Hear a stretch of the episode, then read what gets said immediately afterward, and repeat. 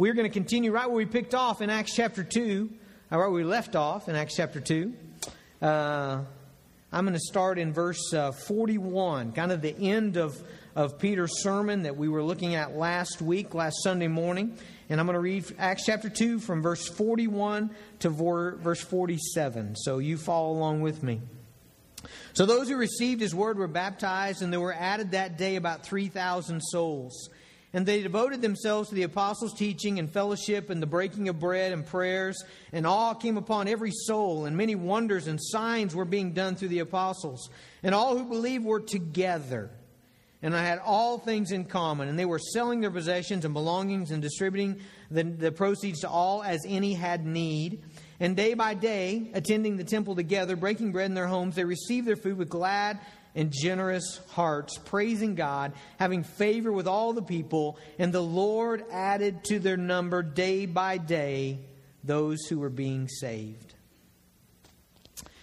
My Father, I, I ask you today to pour out your Holy Spirit. God, we've been, we've been reading about and thinking about and preaching about and learning about the, the filling of the Spirit, the, the indwelling of the Spirit of God in every born again believer. And Father, we ask today that your Spirit would make Himself known in us, that you would move in our hearts, that you would reveal truth to us, God, so that we, we see and are mesmerized and thrilled with Jesus Christ.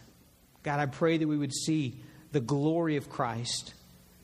I pray, Father, that you would move us and in ways that we move away from our sin and that we move to righteousness. I pray that you bring conviction in our lives. I pray that that you would help us to love our neighbor, to love our brother. God, that you would stir up in us affection for the people of God. I pray, God, that we would be a church that you would be pleased to add to. Father, I ask it in Jesus' name. Amen. I want you to notice how uh, this passage is laid out. I think this is a significant thing. Uh, you know, your Bible probably has paragraph breaks in it. I, I don't think that that's really uh, an inspired thing. Uh, that's just something that we've done later on. And so if you just kind of read the text all together there uh, without the paragraph break after verse 41, I really think that verse 41 to verse 47 makes a sandwich of some sort. Okay? So, so if you follow me here, verse 41 is, is basically the, the, the result of Peter's sermon. Okay? So Peter preaches this sermon at, at, the, at the day of Pentecost, and we looked at it last week. The, the gist of the sermon, if you remember, is this Jesus is awesome and you killed him. Uh, Peter just keeps coming back to that. He keeps talking about the glory and the greatness and the, and the beauty and the power and the, and the awesomeness of Jesus. And then he keeps coming back and said, And you killed him. You know, you destroyed him. You, you rejected him. You, you didn't want him. Okay, and, and, and, as a result of that sermon, in verse 41, it says, Those who received his word were baptized, and there were added that day about 3,000 souls. I mean, that, that's, that's something I can't comprehend. That, that in one day, you know, the word of God goes forth. Jesus is awesome, and you killed him. And, and 3,000 people are cut to the heart, and 3,000 people come into the kingdom that day. They repent of their sins, and they're born again that day. So, so that's the beginning of our passage, okay? And then, and then you have in verses 42 through 46, you have this description of, of, of the church.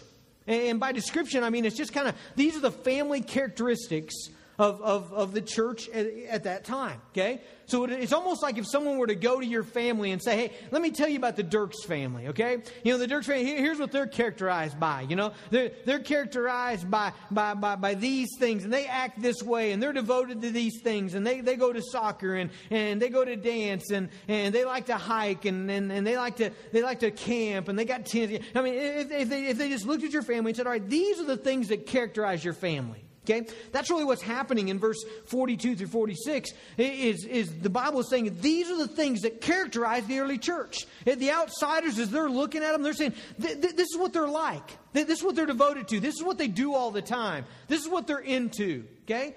So, so, in verse, verse 41, you've got this incredible moving in the Spirit of God that brings 3,000 people into the kingdom. And then you've got this, this section about, okay, this is what the church is like. These are their characteristics. And then, then at the end of that, the, the other part of the sandwich in verse 47 says, praising God, having favor with all people, and the Lord added to their number day by day those who are being saved. So you've got another incredible statement. That one's just as incredible as verse 41. 3,000 people coming into the kingdom at one time. That, that's, that's awesome. That's incredible that God would move in the hearts of men and women that, that powerfully. But you know what? This, this last verse is just as incredible. I mean, when you think about it, day by day, Sunday, Monday, Tuesday, Wednesday, Thursday, Friday, Saturday, Sunday, Monday, Tuesday, people are coming.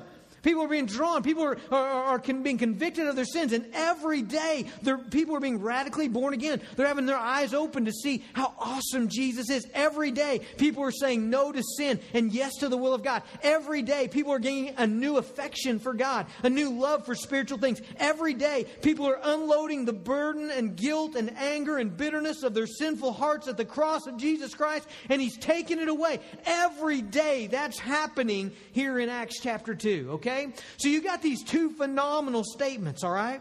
Uh, uh, about what God is doing, what the Spirit of God is doing, that, that, that souls are being added. I like that in verse 41. Notice that. Those who received His word were baptized, and there were added that day about 3,000 souls, okay? Souls. The soul is a part of you that will never die, okay? It's that part of you that will always exist. Your body will not always exist in the state that it is now. Your soul will never die. Your soul will always exist. It will always be somewhere. And the Bible says God is saving. Verse 47 says He's adding to the number day by day those who are being saved. He's saving souls. He's rescuing them. He's keeping them from perishing. He's keeping them from horrible, terrible things. He's rescuing them from eternal suffering and torment and agony under the righteous wrath of Almighty God. Every day, every day, people were coming to Christ, all right? So, so you've got those two ends of the sandwich, all right? Man, the beginning, 3,000 souls added to the church. The end, every day, every day, every day, people are coming to Christ. Monday, they're coming to Christ. Tuesday, they're coming to Christ. They're, they're being born again. Their lives are being changed. They're turning away. They're being radically transformed day after day. Now, I want you to notice in verse 47, it's very specific how this is happening, okay? Verse 47 says, praising God and having favor with all the people. And, and who added? No, notice there. Who, who, who did it? And the Lord added to their number day by day, those who are being saved. God, God's, God's Look, this is not just, you know, Peter and James and John, the apostles. And, and, and, there's a lot of this passage that, that we could say, okay, man, look at how the early church acted. And we're going to look at that in a minute. Look at how they were committed to prayer and to the, to the word and to, to being together and meeting in small groups. And, and wow, because of that, they were really attractive to, to their community. And so lots of people were coming to Christ. And, and there, there's an element to that that is very true, okay? John 13, 34 and 35 says, A new commandment I give to you, that you love one another just as I have loved you you also are to love one another. And then verse 35, he says, By this all people will know that you're my disciples if you have love for one another. I mean, I mean, that's real. In a real way, when you guys love one another, when you live out the gospel, when you treat each other as Christ has treated you, people are going to see that and they're going to know things about Jesus because of that. That I agree with that. that. That's absolutely true. But what I want you to notice in verse 47 is it says, And the Lord added to their number day by day. So we don't want to leave God out of what's happening here. He, he's right in the middle of what's happening.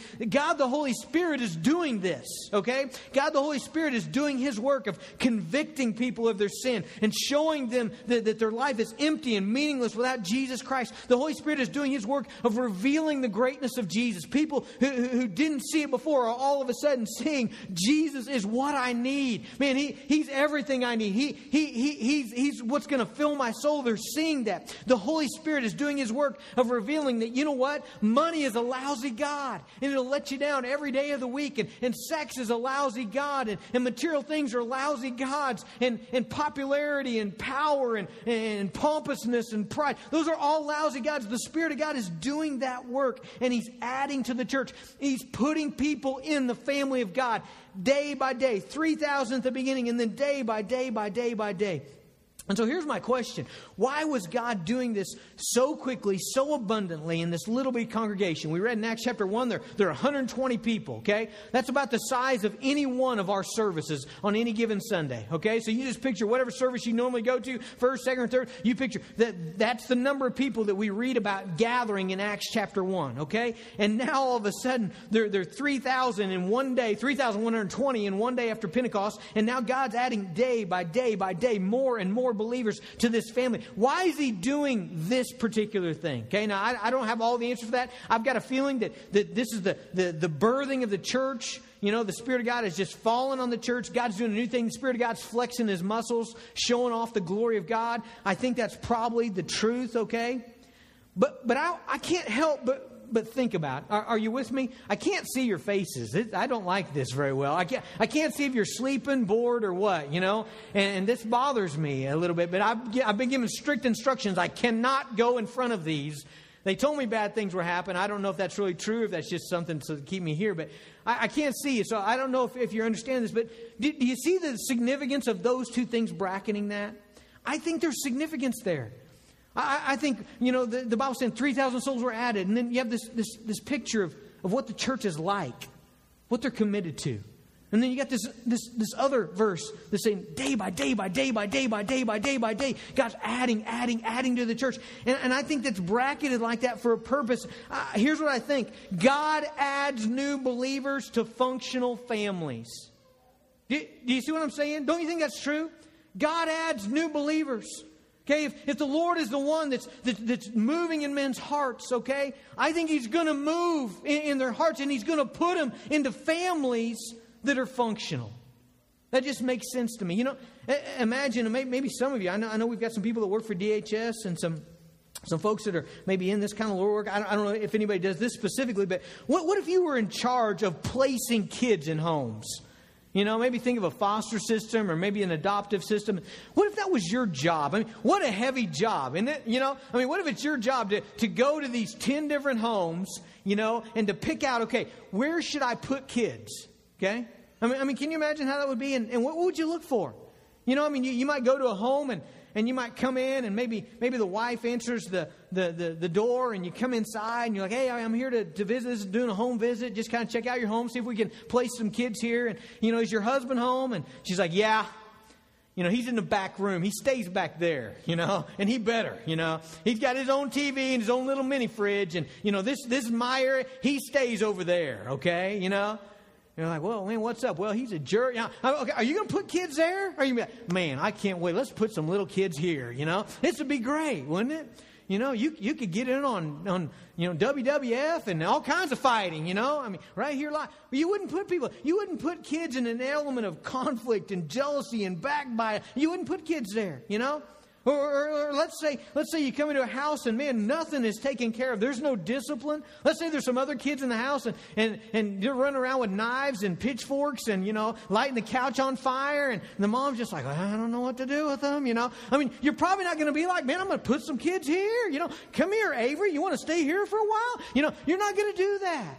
You know, or, or maybe let's say you go into a house and, and you're, you're touring the kitchen I mean, there's just there's nothing in it, you know. You open up the fridge and there's there's milk from three months ago, you know, and it's rank, and, and there's a moldy bread, and, and then there's just not much food. And you finally open a cabinet up and there's food there, but but it's two packages of Twinkies, seven honey buns, and three ho hos. Okay, now. Now, unless you work for J. Kim, that's not good, all right? I mean, you're like, I don't want to, I'm not going to put kids in here. You know, there's no food here, there's no nutrition here. If you, if you, come into a home and there's, there's not good relationships and there's, nobody's caring for each other, nobody's nurturing each other, nobody's friendly, there's not conversation, you know what? I know you. You wouldn't put kids there. Okay, so, so let me ask you this Would we expect God to do any different? Would we? You know, don't, don't you think that you would look for a home where there was harmony? Wouldn't you look for that? You know, where where, where, where, where conflicts were worked out. You're never going to find a place where there's no conflict. And if you do, I, I, I'm always real suspicious of that, you know? this is a fraud. Something, somebody's hiding something here. But, but where conflicts are worked out and where, where, where there's order and discipline, there's lots of food and care, where the sick are cared for and the lonely are loved, where there's good education and training, man, that's what you would look for. Don't you think that God looks for the same thing? Don't you think that when God puts spiritual children places, that He's going to put an abundance where, where they're going to be cared for? Don't you think that that's the case? That, that, that that's what God's going to do? I think that's what God's going to do. God adds to those spiritual families that are healthy and places where spiritual children are cared for and fed and healed and trained. And so here's the question for us, Lincoln Avenue. How can we be more like what we see here in Acts chapter 2? Okay? I'm, I'm not, I don't think we need to try to, you know, okay, you know, let's exactly replicate it. We're in a different different time, a different place. We have a different culture, you know. But I think we need to take these principles, okay, and, and really what, what, what, what, what Luke does for us here is he says, look, these, this is what these guys were devoted to, okay. No, notice in verse 42, okay. Let's begin to look at these family characteristics of, of this church that God was pleased to add to. Okay? Verse 42. And he says, And they devoted themselves. Let, us just stop right there. They devoted themselves. So, so as he's looking at this church family, the thing that he wants us to, to, to get is what they're devoted to. Now, what that word devoted, I think you know what it means, but just think about it. What, what does that mean? It means what you care deeply about, what you give time and attention and effort persistently to. John Piper describes it like this. He says, De- devotion or being devoted is what you are seriously and earnestly persisting in. Okay? I think there's a couple things that, that would describe what you're devoted to. What are the things you care deeply about? What are the things that you think about a lot? What are the things that you plan, okay? They're on your mind. If they don't happen, you get upset, okay? That, that's one of the ways to describe what you're devoted to. Number two, things that you're involved in continually, often, constantly. Okay? Those all mean the same thing, but I just want to stress that. I mean, that's what you're devoted to. Okay? You know, if, if I tell you, man, I am a devoted runner, okay, if I tell, which is not true, but if I, if I tell you that I'm a devoted runner, okay, and you say, oh man, when's the last time you ran? I said, I think it was sometime in January, okay? You would automatically be suspect of my devotion, wouldn't you? You'd be like, that guy's not devoted. You know, because you're only devoted to what you continually do, what's, what's continually present in your life. It's important to you. You think about it. You plan it. You, you, you, you, you're, you're upset if it doesn't happen. You, you do it continually, often, constantly. You give time and energy and effort to it. You know how I know what, what people are devoted to? It's what you can't hardly keep them from doing. Okay? You know, there's some people that are devoted coffee drinkers. And, and I, you know, I've been on mission trips with these people, and, you know, we'll be out somewhere in the desert, you know, and, and sleeping somewhere, and, and they'll be like, I got to find some coffee, you know. And they walk out, you know, and there's nothing for miles, you know. And they come back 10 minutes later, they got a cup of coffee. I, I don't know where they got, I mean, they found it, though. You know, it's like, I'm to have my coffee, you know, I whatever I got to do. If I got to hitchhike, you know, a trucker or a, uh, whatever I got to do, I'm going to, that's what you're devoted to, okay? It's that thing that, that, that you're not willing to go without, okay? So, are you thinking about what you're devoted to, by the way? Just those characteristics? Be a real healthy for, thing for you right now just to say, okay, what am I devoted to? If other people are looking at my life, what, what do they say I care deeply about? What do they say is really important to me? What do they say that, that I continually practice day after day after day? What do they say that I give effort and time and energy to? Okay? Some of you, you, you, know, some of you are big exercisers. I mean, it would, it would be said of you that, that person is devoted to running or biking or lifting or whatever. Some of you are devoted to different hobbies. Some of you are devoted golfers. You know, you, you think a lot of it. You plan it out. You're planning trips. You're, you're, you're buying new clubs. You're trying to improve your game. Okay, well, what are you devoted to? Well, let, let me tell you, as, as Luke looks at this early church, he says, this, this, this is what characterized these guys, all right? Several things. And this is one of those passages where there is way too much for us to to cover, so we're just going to skim, okay? Uh, we're going to try to skim quickly, and I'm going to try to focus on one particular aspect of, of what they were devoted to. But first of all, he says in verse 42, and they devoted themselves to, first of all, the apostles' teaching, okay? Now, it's real easy for us since we've just gone through Peter's sermon. Actually, this passage here is bracketed by, by preaching from, the, from uh, the apostle Peter. And it's real easy to see that, you know what, you know what, you know what the apostles' teaching is? It is the magnification of Jesus Christ. It is the proclamation of who Jesus is, what he has done, and what he will do. Now, you remember last week as we looked at his sermon, it started in chapter 2, verse 22. Peter says, or he didn't start there, but that's kind of where he picks up with, with Jesus. He says, Men of Israel, hear these words Jesus of Nazareth, a man attested to you by God with mighty works and wonders and signs that God did through him in your midst. As you yourselves know, this Jesus, delivered up according to the definite plan and foreknowledge of God, you crucified and killed by the hands of lawless men. God raised him up, loosing the pains of death because it was not possible for him to be held by it. And, then he goes on. He, he sees Jesus in the Old Testament, in the Psalms. You know, he talks about Jesus being exalted in verse uh, 34 to God's right hand. And then in verse 36, he says, let, let, let all Israel know that, that God has made him both Lord and Christ, this Jesus whom you crucified. I mean, it's all about Jesus. This is who he is. This is what he's done. This is what he will do. Okay? And so the early church was passionately pursuing and continually devoted to who Jesus was. They're, they're just all about we got to know him. We got to know Jesus. We got to understand Jesus. We got to learn about Jesus. We got to pray to Jesus. We, we, we got to think Jesus. We, we, we, we got to be passionately centered upon the person of Jesus Christ. If you go to Acts chapter 3, where Peter preaches again, he picks up in verse 13. Let me just read you a little section of it. He says in Acts 3:13, "The God of Abraham, the God of Isaac, and the God of Jacob, the God of our fathers glorified his servant Jesus, whom you delivered over." Man, Peter can't get past that one theme. Jesus is awesome, you killed him. Okay? He keeps coming back to that. You delivered over and denied in the presence of Pilate, uh, which he, when he had decided to release him. But you denied the Holy One, the righteous one, and asked for a murder to be granted to you. And you killed the author of life, whom God raised from the dead. And on and on he goes. Jesus. It's all about Jesus. If you'd go into, into the other writings of the, of the apostles, for instance, uh, John chapter 1, listen how John chapter 1 starts. John refers to Jesus as the Word. He says, In the beginning was the Word, and the Word was with God, and the Word was God. He was in the beginning with God. All things were made through Him, and without Him was not anything made that was made. In Him was life, and the life was the light of men. If we go over into First John, and we'll take the time to do that, we're, we're already running out of time, but it's the exact same thing. What, what I'm telling you is the apostles were centered upon the person and the work of Jesus. And so, if we're going to be a church like they were a church, if we're going to be a church that God is pleased to add to, we've got to be a church that, that, that centers on and delights in magnifying the person and the work of Jesus Christ. Okay? We got to know it. And, really, when, when you think about the apostles' teaching, for us, that could be broadened out to the Word of God. That we'd be a people who, who, who know the Word of God, who read the Word of God. That we would be a people, you know, I'm passionate about this, that we would be a people that you could go to almost any restaurant, Monday through Friday, maybe, maybe Sunday through, through Saturday, maybe every day of the week somewhere in Woodward, and you could find two people from Lincoln Avenue who are meeting there to talk about the scriptures. And that's my that's, that's my vision for Lincoln Avenue. As far as this, I want to see that. I, we're already seeing that. Man, I get charged up when I go to Subway and, and I see, you know, Jan and Rosetta and I, I see, I see Lincoln Avenue people there. And, and, I know they're, they're talking about the Bible. You know, they, they're, they're reading through a book together and they come and they, they keep each other. Man, we need to be a people who center upon the Word of God. We speak God's Word to each other.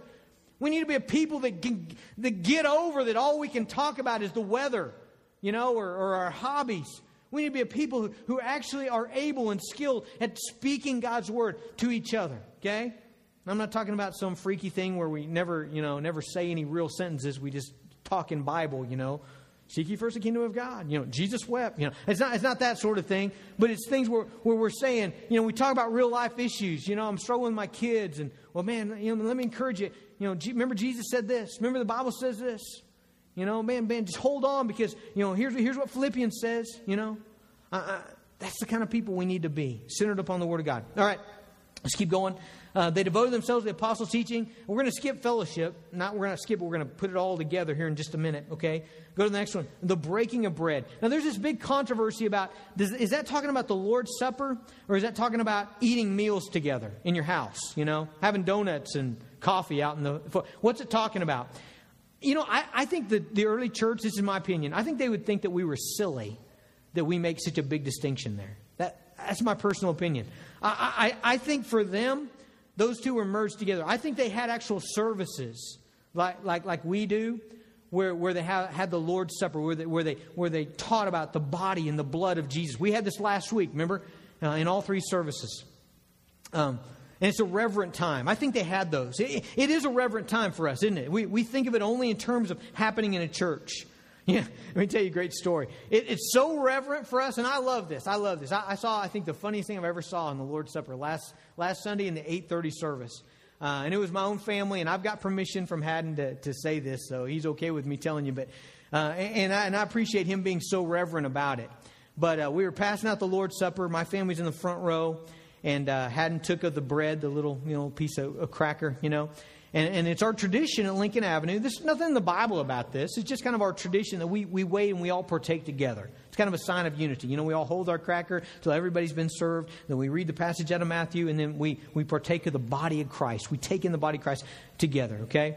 And and but Haddon was just, you know, I don't know. I think maybe he was he had his head down. I think he was thinking about the Lord, thinking about Christ, and he grabbed the cracker and he popped it in his mouth. You know, just right as the plate went by.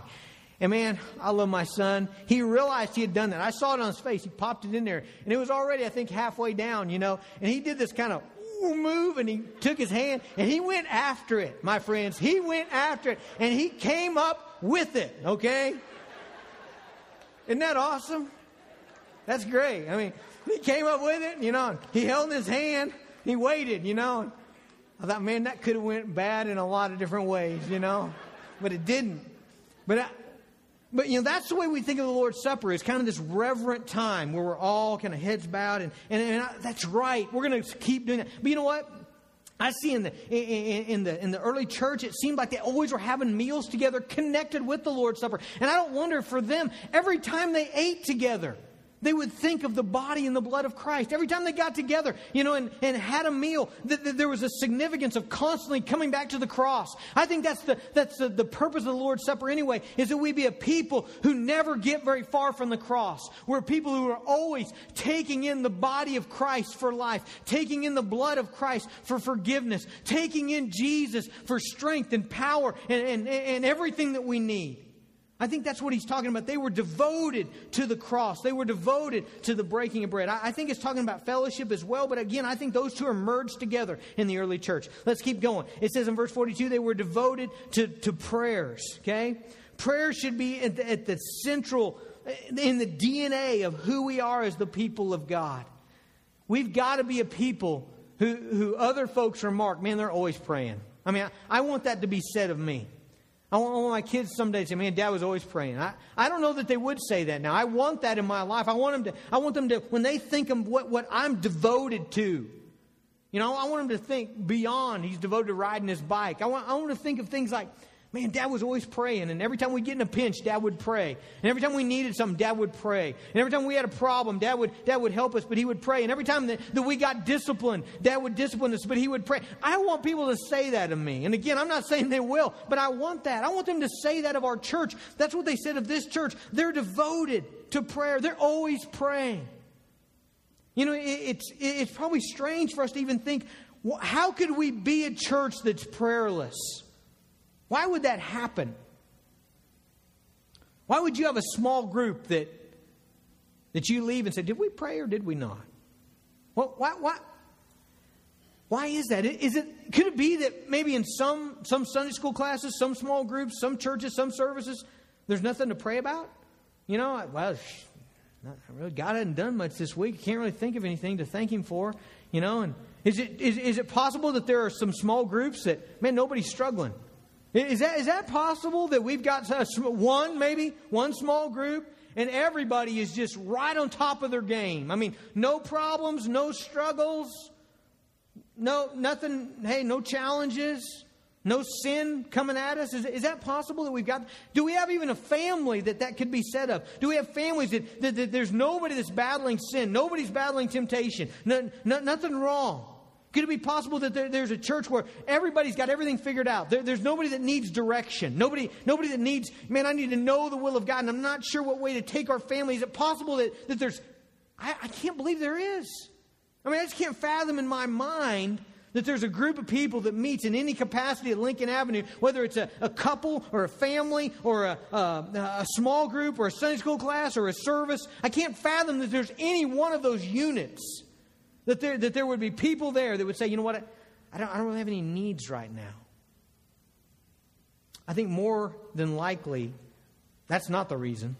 I think more than likely, if we're prayerless, it has to do maybe with, with us being in a really bad habit of thinking that to solve our issues, we got to do it. I just got to figure this out. I just got to get some money. I got to borrow. I got to I got to scheme. I got I got to figure it out myself. I, I think it's really possible that there, there may be groups, maybe couples, maybe families, maybe small groups, in which there are people there who are too prideful to share any real struggles or difficulties. I've been in those groups. Hey, how you doing? I'm great. You struggling with anything? No, not at all. Anything I can pray for you about? Anything I can think of. I'm good. I think sometimes it could be that we, maybe because of sin, we, we feel disconnected from God. That's true, isn't it? Man, When, when, when a person's in sin, you don't want to pray, do you? You know, when there's conflict. Now, I tell you, when, when, when I, it's funny, Em and I have been married almost 20 years, coming up in August, but when I'm in conflict with them, when we're in conflict, it's funny that even, it's hard for us even to have a, like a simple conversation. I'm not talking about like that we can't because we're mad. I'm talking about is, it's just awkward, you know, when there's, con- it's awkward. It's awkward to be like, so, what do you think of the kids? You know, I, I, it just is because, because sin puts it at odds with each other and with God. I think, I think that those are all reasons I think that the people get prayerless.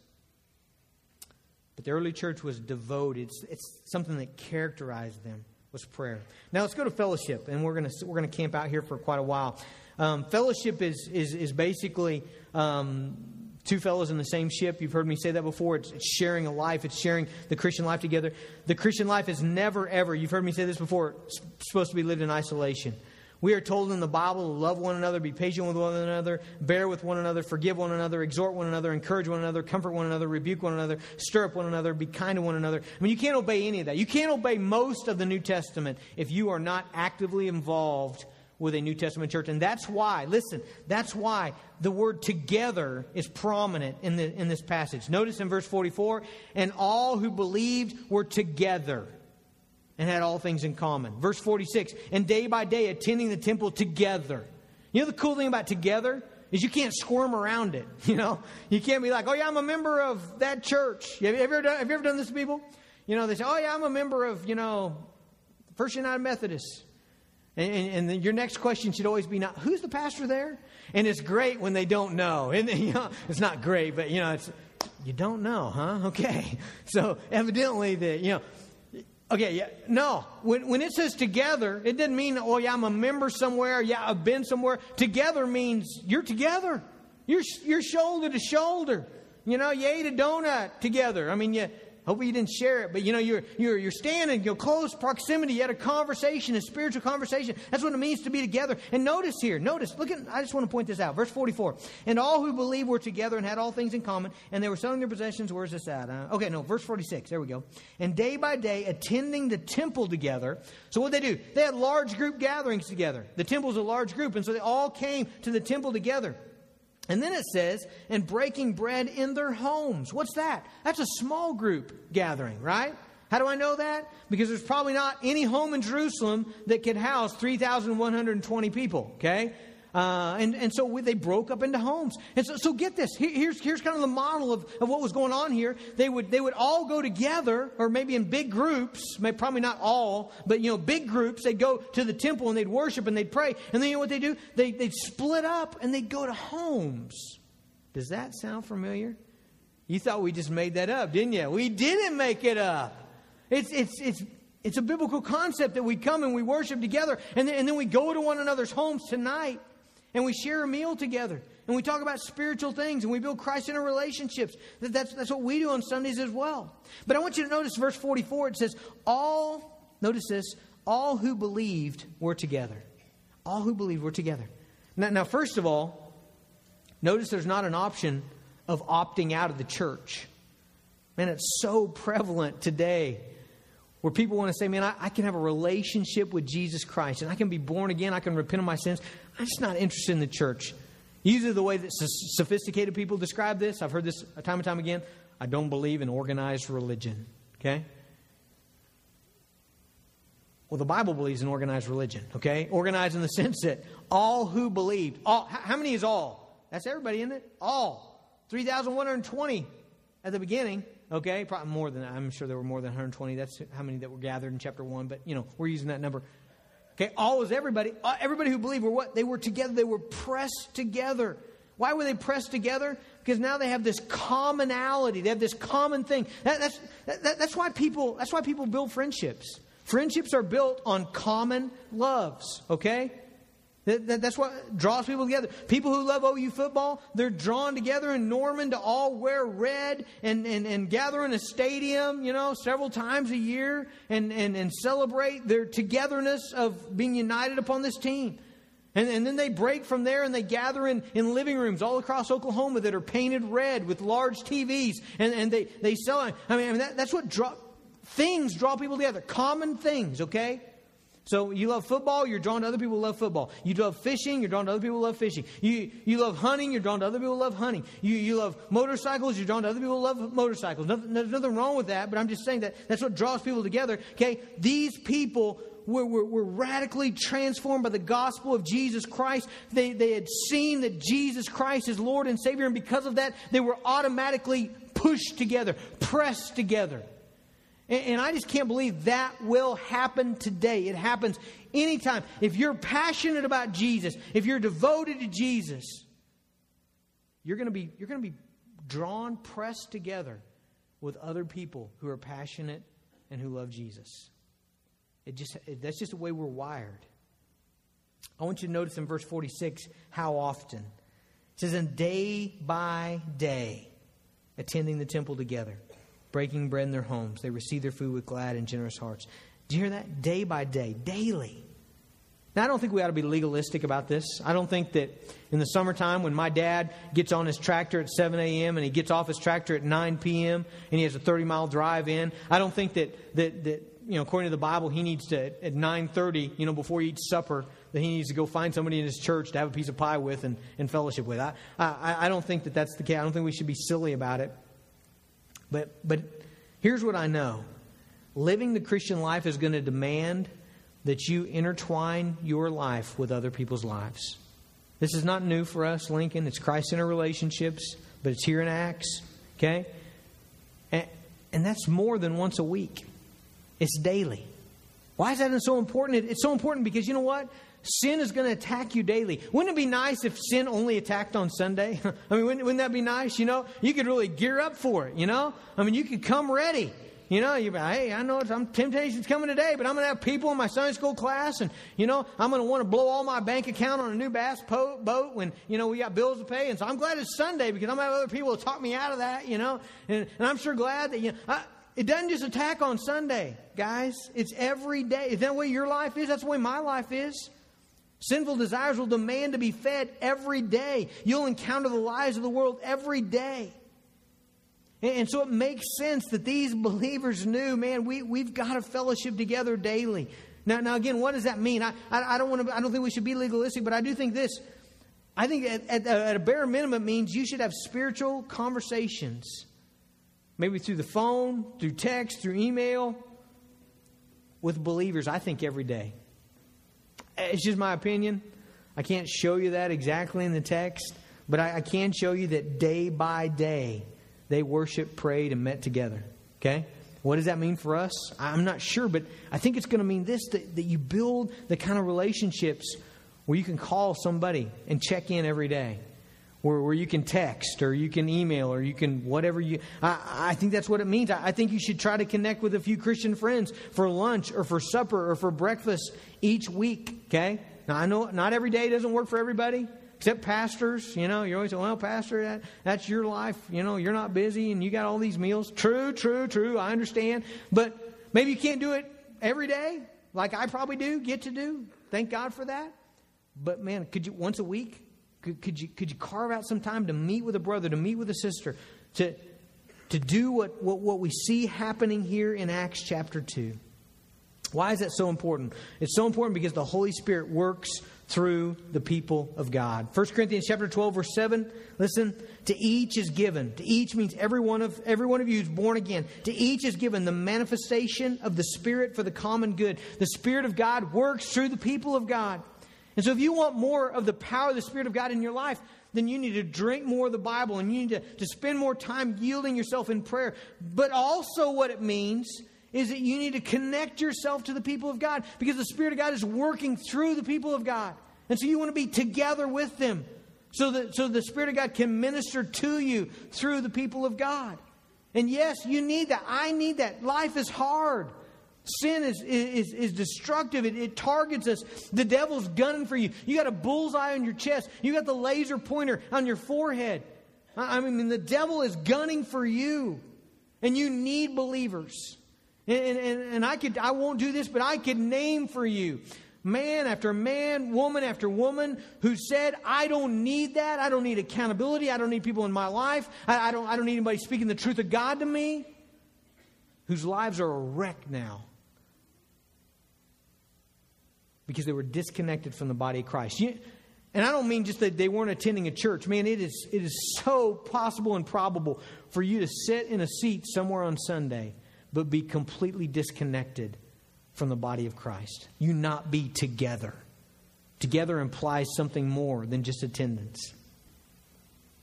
Two things are going to make this really hard. Number one is just when our devotion is lacking. That's just a real honest statement. Two things make this hard. Number one, when our devotion is lacking or when we're devoted to other things.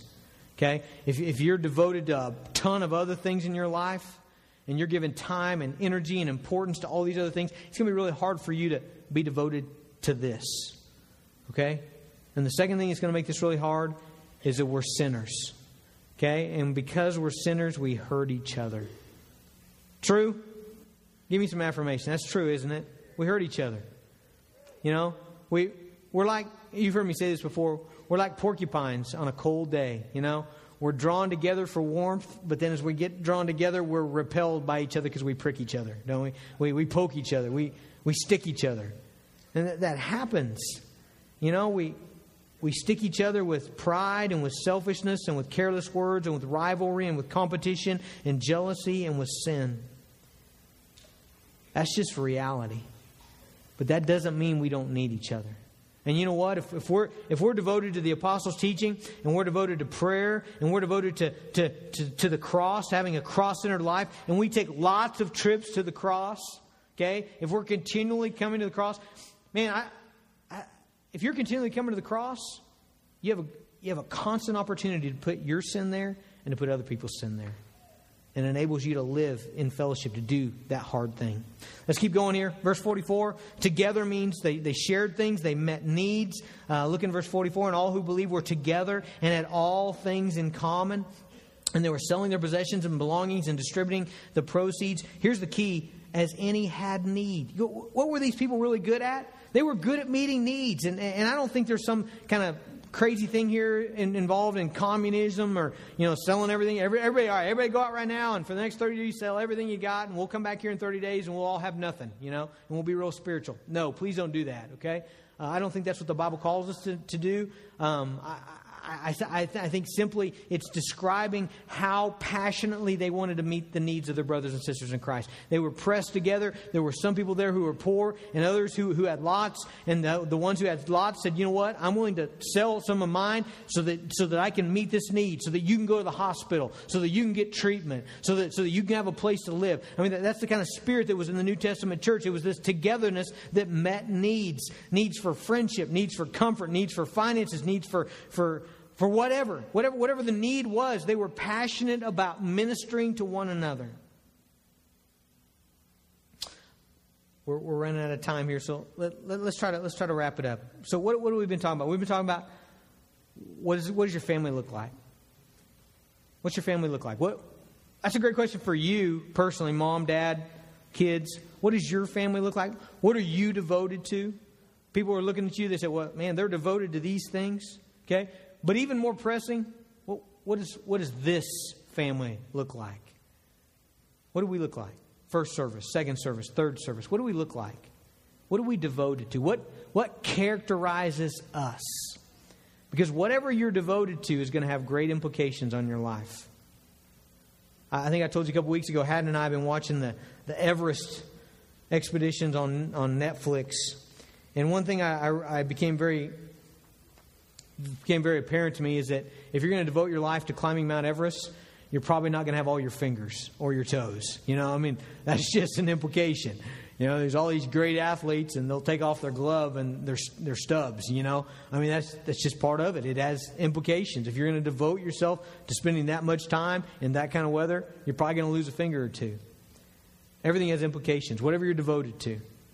If you're devoted to running, if you're devoted to man, being the best business guy, to building a business, that has implications on your life. Okay? Now, what, what kind of implications can we expect for, for you being passionately devoted to things like the Word of God, to prayer, to pressing together with other believers and sharing your life and ministering to other people? Well, let's look. Look in verse 43. And awe, A W E, awe, came upon every soul, and many wonders and signs were being done through the apostles. That's an exciting thing to me. That, that word awe, it means, uh, it means like a holy terror, like a sense of excitement and wonder and reverence of, of something great that you're, you're seeing. You're a part of something exciting, okay? It, it's, it's the feeling that I'm convinced a storm chaser gets when an F5 you know, touches ground about a mile from him, okay? Now, for, for some of us, that's a heart attack, okay? But for some people, that's a sense of awe. You know, it's this, it's this thrill you know, of, of, understanding if I get too close, I'm, I'm goner. But, but if I can stay, if I, if I can get close enough, man, there's this thrill. You know, it's, it, it's that feeling that some of you, when, when, when you cross the Royal Gorge, you ever been to the Royal Gorge in Colorado? You know, and there's some people that stay right in the middle, you know, they find the exact middle and they walk across like this and they don't look, you know. There's other people, usually little boys, about 11, you know, who hang over the cables and rock, you know, and look down. And it's that sense of adrenaline that there's something, there's something incredible here. Okay, the early church committed, devoted to these things. There's this sense of awe. Let me tell you, pursuing Jesus Christ is not boring. brother of mine here in, in the church is, is, is listening to, to the book God's Smuggler. It's, by, it's a guy named Brother Andrew, not our Brother Andrew, but another Brother Andrew who smuggled Bibles into the, into the Soviet Union, into the communist countries. And, and the remark he made to me was just how exciting it is to be on mission with God. That, that's what these people are experiencing. As, as they give, devote their lives to the right things, you know what happens? There's a sense of incredible excitement and, and joy. No, notice the joy that comes. Verse uh, end of verse 46 with glad and generous hearts, praising God and having favor with all men. Glad and generous hearts. I, I really think being devoted to these things produces joy. It's in the Bible. That, that's was, that was what was happening in them. Okay? Final implication, and, and I think we've covered this, but let me just say it again. We become the kind of place that God rejoices to put new believers in. Does that excite you? That excites me. I want that. I, I want to see your friends and neighbors be transformed. I want to see that. I want to see more people come to Christ. That, that's an exciting thing to see lives transformed. And I want to be the kind of, kind of place, the kind of family where God says, Man, I'm excited and I'm eager to put more people there. Because they'll be cared for, they'll hear the Word of God, they'll, they'll, they'll, they'll be prayed for, they'll, their needs will be met, they'll be encouraged, they'll find a place to serve. They'll work out their problems. I want us to be that kind of family, Lincoln Avenue. Let's be that. Amen? Let's be it. Let's pray. Father, I just thank you for, uh, for the power of the Holy Spirit, God, that, that is able to, to transform forever 3,000 people in one day.